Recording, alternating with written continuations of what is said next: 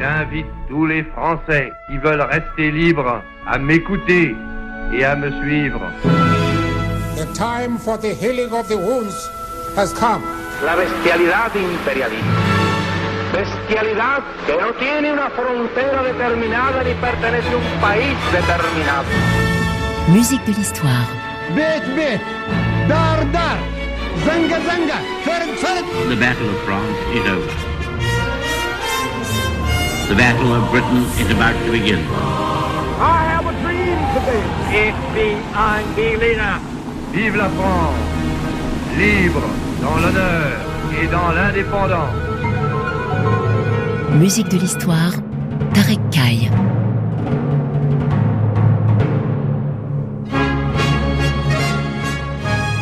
Bonjour à toutes et à tous et bienvenue dans ce premier épisode de Musique de l'Histoire de cet été. Musique de l'Histoire, votre magazine qui vous parlera toutes les semaines sur RFI de musique, de politique et d'histoire pendant le mois d'août.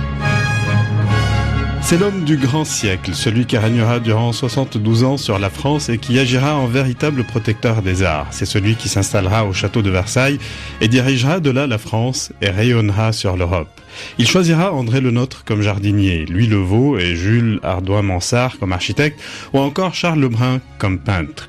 Mais eut surtout les arts et la musique durant son long règne. Doté d'une oreille musicale remarquable et d'une mémoire légendaire, il passera des commandes qui feront date. Il fera de la musique une affaire d'État, comme le clament haut et fort de nombreux spécialistes.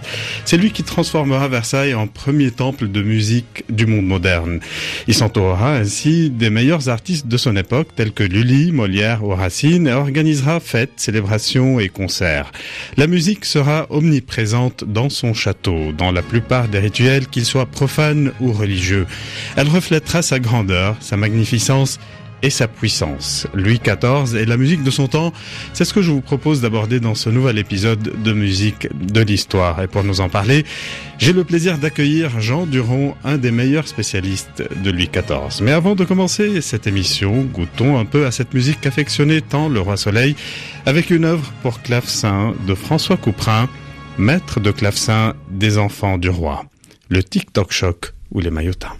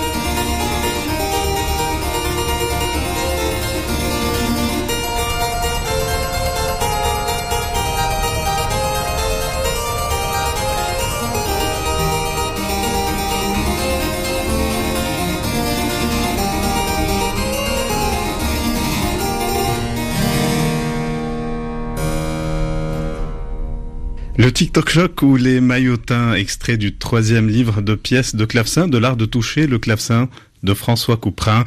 Couperin qui sera reconnu au début du XVIIIe siècle comme le premier compositeur de clavecin de France. Et c'était un enregistrement de Christophe Rousset. Une musique euh, qui nous plonge directement dans cette thématique qui est celle de Louis XIV et la musique de son temps. Et pour nous en parler, j'ai le plaisir donc d'accueillir euh, Jean Duron. Bonjour Jean Duron. Bonjour. Qui mieux que vous pour nous parler donc de Louis XIV et de la musique de son temps, Jean Duron. Vous êtes chercheur au CMBV, le Centre de musique baroque de Versailles dont vous dirigez les collections des livres. Vous avez dirigé de nombreux ouvrages collectifs, dont Regard sur la musique au temps de Louis XIV, aux éditions Mardaga, Le Prince et la musique, Les passions musicales de Louis XIV, ou encore L'orchestre à cordes sous Louis XIV, instrument répertoire, singularité, aux éditions Vrin.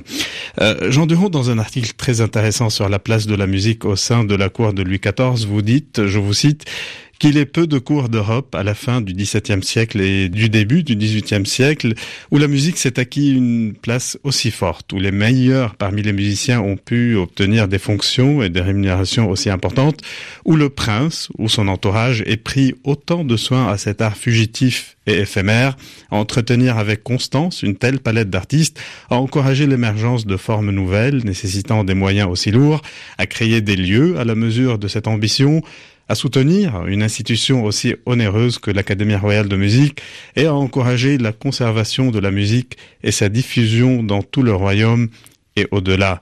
Euh, très belle description d'un paysage musical sans doute euh, rarement égalé. Oui, la musique est dans toutes les cours d'Europe, euh, souvent pour des fêtes occasionnelles ou des opéras. Dans beaucoup de cours d'Europe aussi, comme à Vienne, euh, à Bruxelles, les princes sont musiciens et font de la musique pour eux, en fin de compte, euh, s'associent avec des musiciens pour faire de la musique de chambre, euh, pour chanter, etc. C'est vrai que Louis XIV a eu des très jeunes l'idée que la musique pouvait servir à quelque chose au point de vue euh, politique et en termes d'image d'image, une image avec une très belle phrase qu'il cite où ces spectacles éphémères, que ce soit les ballets ou les, les, spectacles de musique, en fait permettent un imaginaire, même quand on n'est pas à la cour, mmh. par les, les descriptions qu'on en fait. Et euh, il s'est attaché aussi, par goût, je pense, à donner à la musique française une tonalité qui est unique au monde, c'est-à-dire avec des timbres particuliers. Vous parliez tout à l'heure de mon livre sur, sur l'orchestre, -hmm. mais c'est quelque chose d'assez extraordinaire de voir une couleur, une couleur associée à, à la langue plutôt qu'au royaume, si je peux parler comme ça. Que pouvez-vous euh, nous dire sur cet intérêt euh, pour la musique de Louis XIV si on le comparait justement avec euh, quelqu'un comme François Ier, le roi emblématique de la Renaissance française, et qui était connu justement euh, pour son règne, qui était un des règnes les plus brillants de l'histoire de France, et surtout avec euh, cette politique qu'il mit en œuvre euh, au niveau des arts, des lettres et des sciences? Pour euh, François Ier, c'était le goût euh, de l'Antiquité. Louis XIV, lui, voulait créer euh, une identité française beaucoup plus, beaucoup plus forte. Par le timbre, je l'ai dit, par, par aussi un opéra à la française, par exemple, par une manière d'organiser la liturgie, un cérémonial re, religieux qui est extrêmement particulier, qui se met en place dès les années 1680, en fin de compte. Et cette notion d'identité est, est extrêmement importante à l'époque où, se façonne la langue, où se façonne euh, plein d'autres euh, d'autres éléments de la culture. Et Louis XIV, en fait, était un, pas un très bon musicien, en fin de compte. Hmm. Il a joué de la guitare, il était excellent danseur, par contre. Il aimait la musique, donc euh, une, une, musique euh, euh, rythmée, une musique très construite, très carrée, ce qui n'était pas le cas forcément de, de, des musiques euh, de, des autres pays au, autour. Il aimait aussi euh, la musique en langue française. Vous savez, cette notion d'identité était importante. Vous connaissez euh, comment il refusa, par exemple, que le, le, Louvre, la façade du Louvre soit, soit faite par le Bernat. Mmh. C'est un, c'est la même chose qui se passe en musique, exactement euh, de la même manière en fin de compte. Vous utilisez euh, l'expression goût du grand quand il s'agit de parler de la musique composée à la demande de Louis XIV ou pour lui. Euh, comment définir cette notion de grandeur présente dans la musique en lien avec Louis XIV Pour moi, ce qui me frappe le plus dans la musique de Louis XIV, en fin de compte, c'est sa forme. Le goût du grand se passe dans la forme une forme inouïe à l'époque, où on cherche à faire dialoguer euh, des éléments de musique ensemble, où on cherche à étendre la musique dans le temps, à la faire durer, et aussi en lui donnant c'est ce que nous avons écrit dans le, dans le livre sur, euh, sur l'orchestre, en donnant à cette musique une, une puissance, une, un face qui est euh, inconnu euh, dans tous les autres pays d'Europe à l'époque. Avec, euh, on parle toujours des 24 violons, mais Mhm. il y avait deux orchestres à cordes euh, à, à, à la Cour de France. Il y avait les petits violons qui étaient aussi nombreux que les, que les grands, mais plutôt avec des jeunes musiciens, les, euh, contrairement à, à, à l'autre, euh, aux 24 violons, qui étaient plutôt réservés aux gens déjà en place depuis longtemps. Euh, il y avait un chœur extrêmement important à la chapelle euh, royale. Il y avait la, la, musique de la chambre qui était aussi importante avec des solistes. En fin de compte, c'est ce qu'on, ce sont les meilleurs musiciens. Vous avez parlé de Couperin, mais on mm -hmm. peut citer tous les tous les chanteurs importants de, de la chambre, les luthistes, les les, les théorbistes, etc., etc. Il y avait les musiques des princes, la musique de la reine. Euh, bon, beaucoup de musiciens servaient dans plusieurs ensembles. Et il y avait à côté la musique de l'écurie qui était extrêmement importante aussi, où se réunissaient les hautbois, les trompettes, les flûtes, euh, les trompettes marines et tous ces instruments merveilleux qui créaient des, des timbres là aussi absolument extraordinaires. Justement, Jean Duron, euh, les journées et les soirées au château de Versailles euh, obéissaient à un rituel, à une organisation très précise. Euh, la musique était tout le temps présente, même pendant le dîner. Écoutons une de ces musiques qu'appréciait le roi et sa cour, la musique de Michel Richard de Lalande et ses symphonies pour les soupers de roi.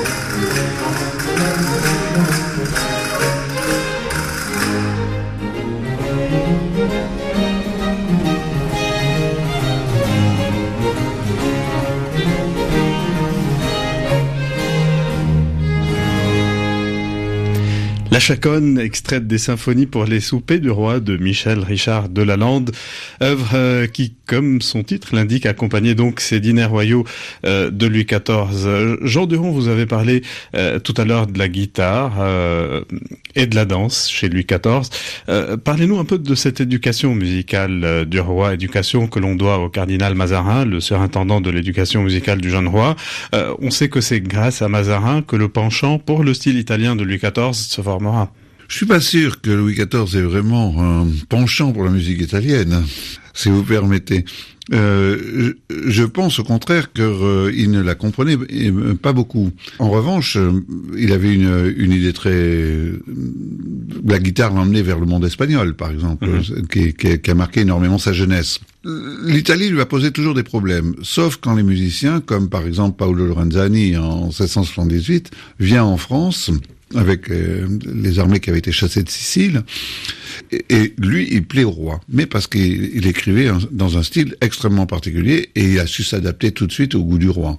La question du goût du roi est très très importante. Je crois mhm. qu'il avait une idée, c'est assez amusant à voir. C'est pas un musicien qui m'ait pratiqué les autres musiques, c'est un musicien qui avait une idée d'une musique et qui a cherché toute sa vie, en fin de compte, des, des musiciens capables de, bah, qui lui plaisaient, en mhm. fin de compte. Euh, Philippe Bossan avait écrit un livre, euh, Le roi artiste, que je trouve très beau, c'est médité chez Payot. Et euh, je trouve qu'il a, il a tapé juste, si on peut parler comme cela, parce que le roi, en fin de compte, déléguait euh, son besoin de création, que ce soit en architecture ou et il avait, il avait un goût très très sûr en fait, hein. même en peinture. Vous savez que par exemple, euh, une scène qu'on ne peut pas imaginer aujourd'hui, euh, le, roi pouvait, enfin le, un peintre comme euh, Lebrun pouvait montrer non pas un tableau fini, mais un, l'état un état provisoire d'achèvement du tableau, euh, et les, euh, ouvrir la porte du Conseil des ministres pour le montrer au roi. Hmm. C'est une chose absolument impossible aujourd'hui, évidemment. Pour parler euh, musique, de nombreuses anecdotes circulent au sujet euh, de Louis XIV et de sa très bonne mémoire musicale. Euh, on relate ainsi que le monarque se serait souvenu deux ans avant sa mort, en 1713, d'une mélodie tirée du Ballet des Plaisirs qu'il aurait écouté 58 ans après les représentations musique qui avait été égarée. Euh, y aurait-il d'autres anecdotes de ce genre euh, qui montreraient la qualité de Louis XIV Cette anecdote est très intéressante parce que les musiciens euh, qui l'ont suivi toute sa vie ne se souvenaient plus eux-mêmes de la musique dont vous parlez, qui est une musique d'un ballet. Donc il était capable de, de cela. Quand vous parliez tout à l'heure de son intérêt pour la musique, il y a des, des petits événements qui sont qui sont très forts jusqu'à jusqu'au dernier jour de sa vie. Quand il ne pouvait plus se lever sur son lit de mort, en fin de compte, il avait demandé à ce qu'on approche le lit de la fenêtre pour qu'il entende mieux la musique de l'écurie. On a des tas de, petits exemples comme ça. Un qui est assez amusant aussi, c'est au moment où il construit cette belle chapelle de 1710, qui est celle qu'on voit aujourd'hui. Quand le, le, toit est couvert, que la chapelle est fermée totalement, il demande à ses musiciens de venir jouer des grands motets dans la chapelle pour en tester le son. Il demande des modifications, on ne sait pas ce qu'il a demandé, en fin de compte, et il demande une deuxième fois à, venir voir comment cette musique sonnait à l'intérieur de cette chapelle. Donc euh, c'était pas seulement la musique, c'était aussi l'acoustique, ce mhm. qui était quand même assez exceptionnel. Euh, en comparaison avec d'autres monarques européens, Louis XIV euh, ne faisait pas vraiment de la musique. il avait une attitude passive, comme vous le dites, contrairement à la danse qu'il pratiquait avec brio. mais quand il s'agit justement, vous avez parlé tout à l'heure de ses goûts musicaux, est-ce qu'il avait une préférence par exemple pour la musique plutôt sacrée que profane? On sait aussi que la musique qu'il aimait euh, entendre dans le public était différente que celle qu'il écoutait dans le privé. Tout à fait. Euh, là, c'est une question euh, essentielle, c'est-à-dire l'image qu'on a aujourd'hui de cette cour. on imagine une cour de fête. En fin de compte, les fêtes étaient très rares à Versailles, euh, une fois, deux fois par an, etc. Il y avait des balles, euh, donc de la musique de bal, mais la musique était omniprésente toute la journée, euh, que ce soit dans la cour avec l'écurie, que ce soit à la chapelle. Il y avait chaque jour de l'année, durant tout le règne, des grands motets, ceux dont on parle, de Lully, de Dumont, de Lalande, de Desmarais dont j'ai parlé, qui étaient donnés à la tribune devant lui. Il y avait aussi euh, les repas, vous en avez parlé, mais aussi il y avait le coucher. Mhm. La musique était omniprésente toute la journée, avec euh, différentes manières. Alors dire qu'il préférait telle musique, je ne crois pas. Je, crois qu'il aimait la musique et euh, c'était le, plus important. Eh bien, puisque nous parlons de Lully, de la danse et de l'amitié entre Louis XIV et le compositeur, je voudrais vous faire écouter un extrait intéressant d'un film que vous connaissez sans doute, Le Roi danse de Gérard Corbiot. Ce film retrace la passion qu'avait Louis XIV pour la danse. Et dans cet extrait, nous écouterons précisément le dialogue entre Jean-Baptiste Lully et Louis XIV avant que le monarque n'entre en scène pour danser et représenter le soleil. Euh, le compositeur vient donc offrir des chaussures au monarque pour qu'il les porte en cette nuit de février 1653. Louis XIV apparaîtra tout scintillant d'or et de pierreries à la reine d'Autriche sa mère, au cardinal Mazarin, aux ambassadeurs et à toute la cour, ainsi qu'aux nombreux spectateurs qui s'étaient massés dans les gradins de la salle du Petit Bourbon pour le voir danser ce qu'on appelait son ballet. Après cet extrait du film, nous écouterons la musique tirée du ballet royal de la nuit au moment où Louis XIV fit son apparition.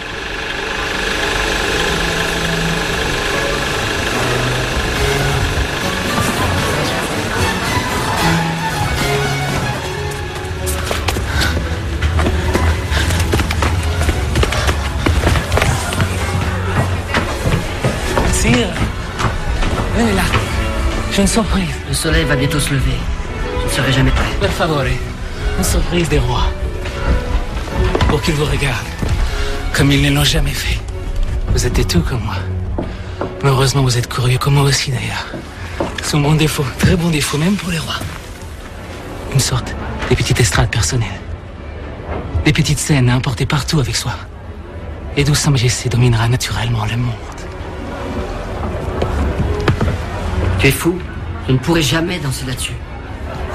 Je les ai portées moi-même pour les casser. Elles sont souples, regardez. Je te préviens, si je tombe, tu retournes en Italie. Et si vous ne tombez pas? Qu'est-ce qui te ferait plaisir? Devenir français, sire. Il n'est pas bon d'être italien à Paris aujourd'hui. Mon cœur est tout français sur l'autre jour. Il reste juste la langue, elle résiste. Mais s'il plaît à votre majesté, j'ai pu la couper. En vérité, elle ne sait ni à jouer la musique, ni à danser. Oui, vraiment, je dois la couper. Dès que je serai vraiment roi, je te ferai français. Mais vous êtes le roi. Sur scène, Baptiste. Uniquement sur scène. Régner sur la musique et la danse. C'est tout ce que me laissent ma mère et ses ministres.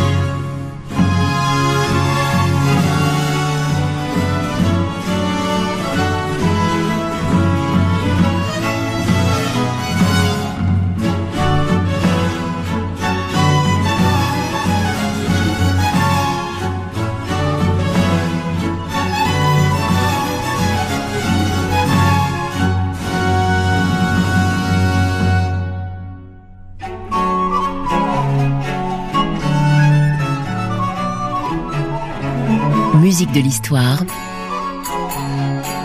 Tarek. C'était un extrait euh, du Roi Danse, le célèbre film de Gérard Corbiot, suivi de la musique du concert royal de la nuit, interprété par l'ensemble Correspondance, placé sous la direction de Sébastien euh, Dossé.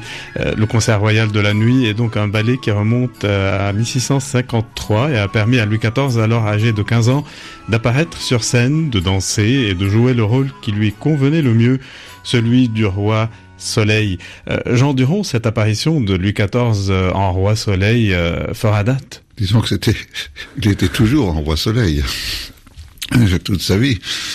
Euh, je pense que euh, il n'y a rien à ajouter là-dessus. C'est un, per un personnage euh, qui est très touchant. On ne sait, on ne connaît pas ses goûts, ses goûts euh, réellement, mais on sait l'image qu'il voulait euh, donner à, à, sa personne et surtout à son pouvoir. Vous savez qu'il distinguait tout à fait les deux. Mm -hmm. Et euh, il abandonnera la danse, du reste. On, on dit parce qu'il ne pouvait plus danser, mais je pense aussi pour prendre de la distance. Deux mots, euh, peut-être de manière un peu rapide, euh, sur le divertissement chez Louis XIV, ce plaisir qui protégeait de l'ennui, comme on le définissait. Euh, certains vont jusqu'à dire qu'avec Louis XIV, on assiste à une institutionnalisation du divertissement. Il y avait les balles costumées, les pièces de théâtre de Molière, euh, les promenades, les chasses, les jeux de cartes, les jeux d'argent, les jeux de hasard. Euh, quelle place occupait la musique euh, au sein même de ces divertissements? Bien sûr, déjà parlons théâtre. Il n'y a pas de, théâtre à l'époque sans musique, sans musique pour les intermèdes, puisque les actes étaient, coupés par des intermèdes. Et même on était en, en recherche d'une forme qui d'opéra. Alors ça nous emmène à, par, à parler de cette, de, de, de cette grande création. Le règne de Louis XIV, c'est quand même euh, la création de deux genres musicaux, et c'est quand même assez rare dans l'histoire de la musique. -hmm. C'est-à-dire, d'une part, pour la musique religieuse, le grand motet, et euh, pour la musique profane, de l'opéra. Alors, beaucoup de gens disent, oui, l'opéra français naît très tardivement, ça existait depuis longtemps euh, ailleurs, notamment en Italie ou, et même en, en Allemagne. En fait, il faut voir les choses différemment l'opéra, euh, on, en parle, on en parle depuis le début du siècle, euh, puisque vous savez qu'il y avait déjà de la musique dans les pièces euh, de, théâtre comme intermède, mais aussi dans les chœurs des, tragédies, déjà à la fin du XVIe siècle, au début du XVIIe siècle. Donc la musique est présente. Mais quoi faire comme théâtre, comme théâtre musical? La question est importante parce que le théâtre en France avait une place qui n'existe pas dans les autres pays d'Europe. Et la question s'est vite posée de faire des spectacles tout en musique. Abordons justement, euh, Jean Deron, euh, le cas de Jean-Baptiste Lully. En 1661, Louis XIV le nomme euh, surintendant de la musique. C'est à lui que reviendra la charge de diriger la politique musicale de la France. Il dominera ainsi la vie musicale en France pendant le règne de Louis XIV. Avec Lully, on parle souvent d'un cas paradoxal. C'est un compositeur italien, florentin, qui forme et qui incarne l'art français, euh, sa musique était populaire, elle était aimée par la noblesse, mais aussi par le grand public. On dit, on dit toujours cette phrase euh, qui court partout, qu'on chantait les airs de Lully euh, sur le pont, le pont Neuf. Hmm. Savoir si on chantait après la création ou si Lully avait emprunté l'air qu'on chantait sur le pont Neuf pour le mettre à l'intérieur de ses opéras, faire un collage. Monique Rollin, euh, il y a bien des années, avait montré, avait retrouvé comme ça des pièces qui existaient préalablement que Lully avait mis euh, dans ses opéras. Mmh. La diffusion à l'intérieur de la France est une question qui est absolument, euh, absolument inconnue. On ne sait pas. Le public était probablement le même en même temps de, de la cour et en même temps de, des riches bourgeois. Ce qu'il faut savoir, c'est que on n'allait pas à l'opéra une fois, mais on allait voir tous les spectacles, toutes les représentations d'un même spectacle, pratiquement mmh. chaque jour. Donc c'est une autre manière de, aussi de, de concevoir. Les places étaient relativement chères. Et euh, le peuple ne pouvait pas y aller, hein, probablement. Euh, le nom de Lully restera jamais lié à celui de Louis XIV. Ce lien fort entre les deux commencera dès 1656, alors que le jeune monarque n'avait que 13 ans et Lully dansait euh, aux côtés de son maître. Quel regard portez-vous sur cette relation en particulier entre le monarque et le compositeur? Voilà une, belle, une bien belle question, qu'elle on ne peut pas répondre. Il est arrivé en France pour, euh, pour apprendre l'italien, euh, princesse de la cour, mais il dansait fort bien. Ce qu'il connaissait de musique, personne ne le sait. Mmh. Est-ce qu'il a pratiqué la musique autrefois? Euh, peut, Probablement, probablement des musiques populaires, hein, puisqu'il venait d'une famille pauvre. Mais ce qui est étonnant, c'est son, son, goût pour la danse, qui se ressent complètement dans sa musique. C'est-à-dire, on, on, a des carrures de danse en permanence, y compris dans la musique religieuse. Et, et, évidemment, ce roi qui adorait danser, pour le coup, s'est trouvé un partenaire. Ils étaient la même génération, donc euh, ils ont pris goût. Ce qui est étonnant, c'est que euh, le roi trouva un partenaire, mais aussi dans la musique. C'est-à-dire euh, Lully petit à petit non seulement dan euh, dansait, mais aussi composait de la musique de danse Hmm. très habilement, une musique de danse qui était qui plaisait au roi. Mais il inventait une musique de danse non pas en répétant ce que faisaient ses prédécesseurs, mais en en, en créant une nouvelle qui plaisait au roi. Et vous savez qu'il y a eu un conflit au moment où on a créé l'Académie de danse euh, dans, au début des années 60. Il y a eu un conflit entre l'Académie de danse et Lully, notamment avec euh, le, le, le, roi des violons, euh, c'est Guillaume du Manoir, que Lully détestait cordialement. Mm. Et donc, je pense que c'est cette, c'est cette manière de, de, de, d'amitié, en fait, euh, d'amitié artistique, qui, euh, qui les conduisait à s'unir. Eh bien, puisqu'on parle euh, de Lully et de musique, écoutons un autre extrait d'une autre de ses œuvres très connues.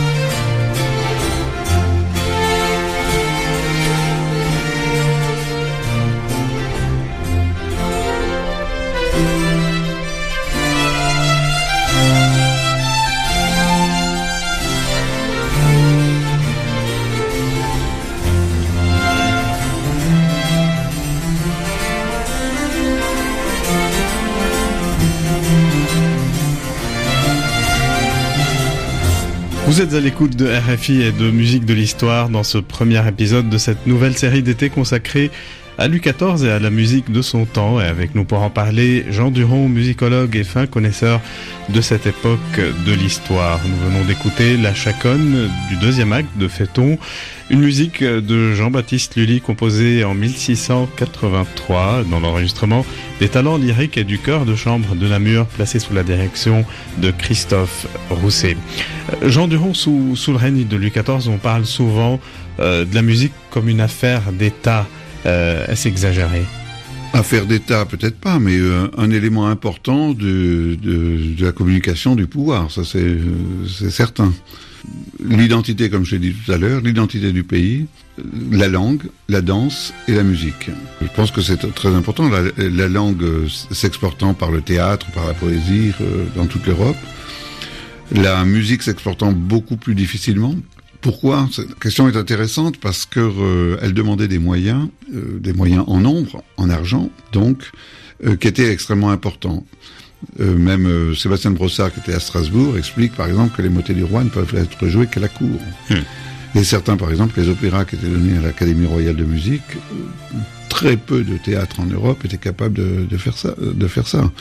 Par exemple, on a très peu d'opéras français qui sont donnés dans le plus grand théâtre de l'époque, qui était à Hambourg.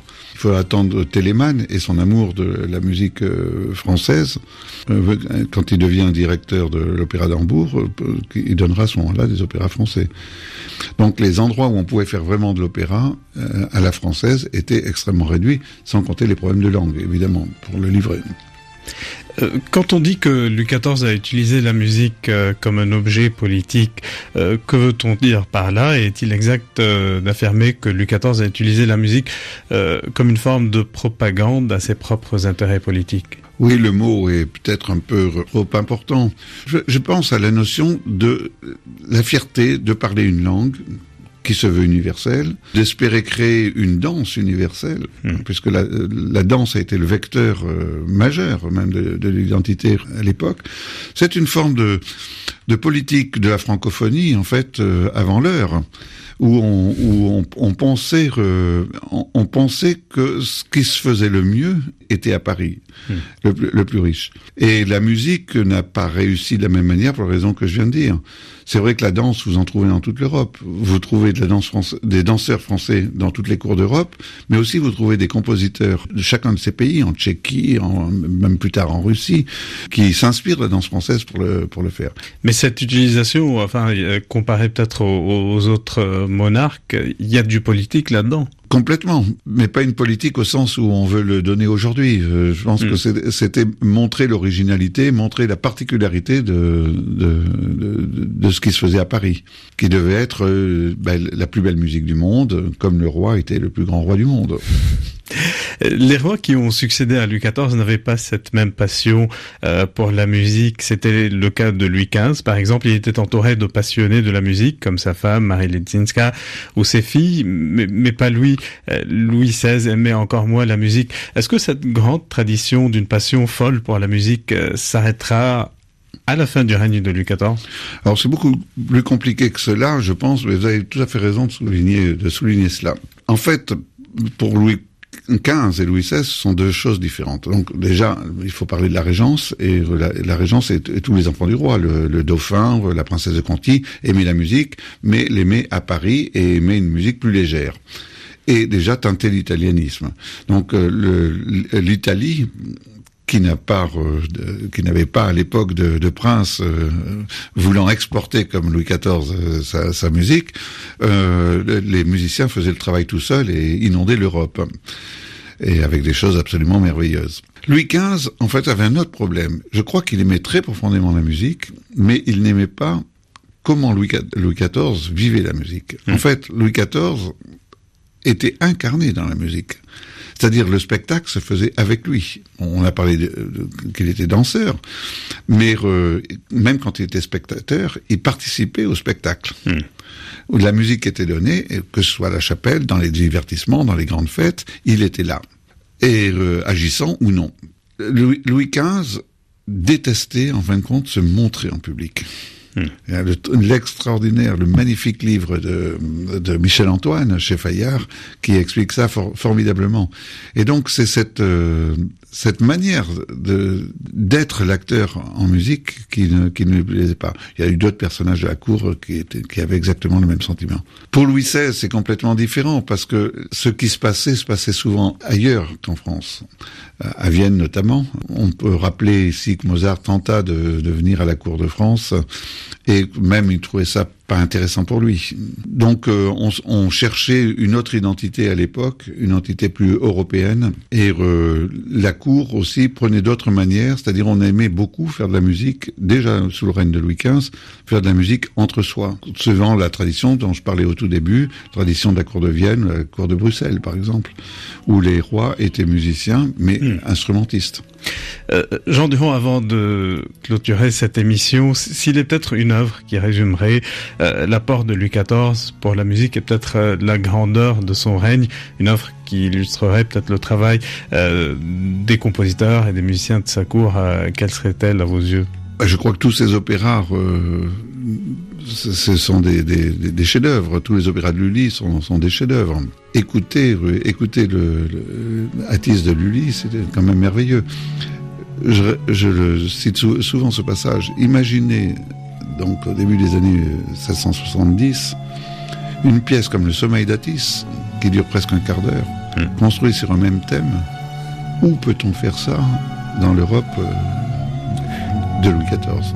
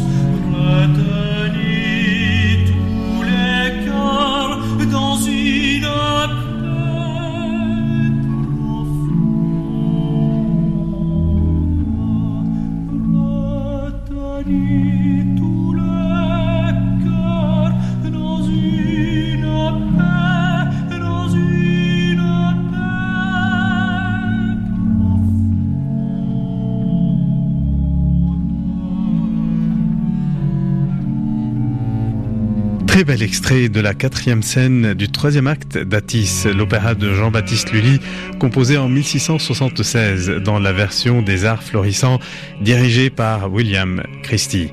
Avec cet extrait, euh, nous arrivons donc au terme de cet épisode de Musique de l'Histoire. Je vous remercie d'être venu partager avec nous qui oui. votre passion et votre expertise, surtout sur ce grand monarque a été Louis XIV et la musique pendant son règne. Jean Duron, je rappelle que vous êtes chercheur au CMBV, le Centre baroque de musique de Versailles, dont vous dirigez les collections des livres et que vous avez dirigé de nombreux ouvrages sur Louis XIV, dont l'orchestre accorde sous Louis XIV, instrument au répertoire Singularité, paru en 2016 aux éditions Vrin. Je remercie également Laurent Salerno qui a réalisé cette émission. Je vous laisse avec euh, de la harpe, cette fois-ci, et la chaconne du vieux Gauthier. Magnifique œuvre d'Edmond Gauthier d'Anglebert. C'est une œuvre pleine de poésie de ce luthiste et compositeur qui a été au service de la cour et notamment au service de Marie de Médicis, grand-mère de Louis XIV. Nous écouterons ce morceau dans un enregistrement d'Andrew Lawrence King à la harpe baroque.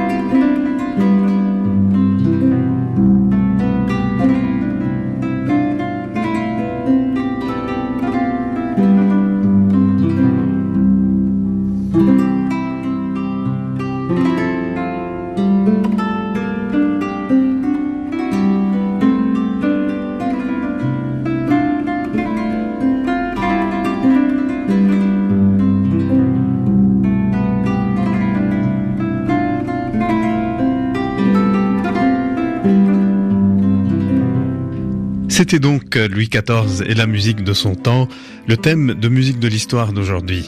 La semaine prochaine, avec mon invité, la pianiste et écrivaine Françoise Taillard, nous nous demanderons pourquoi n'y a-t-il pas eu d'égal d'un Bach et d'un Beethoven chez les femmes compositrices.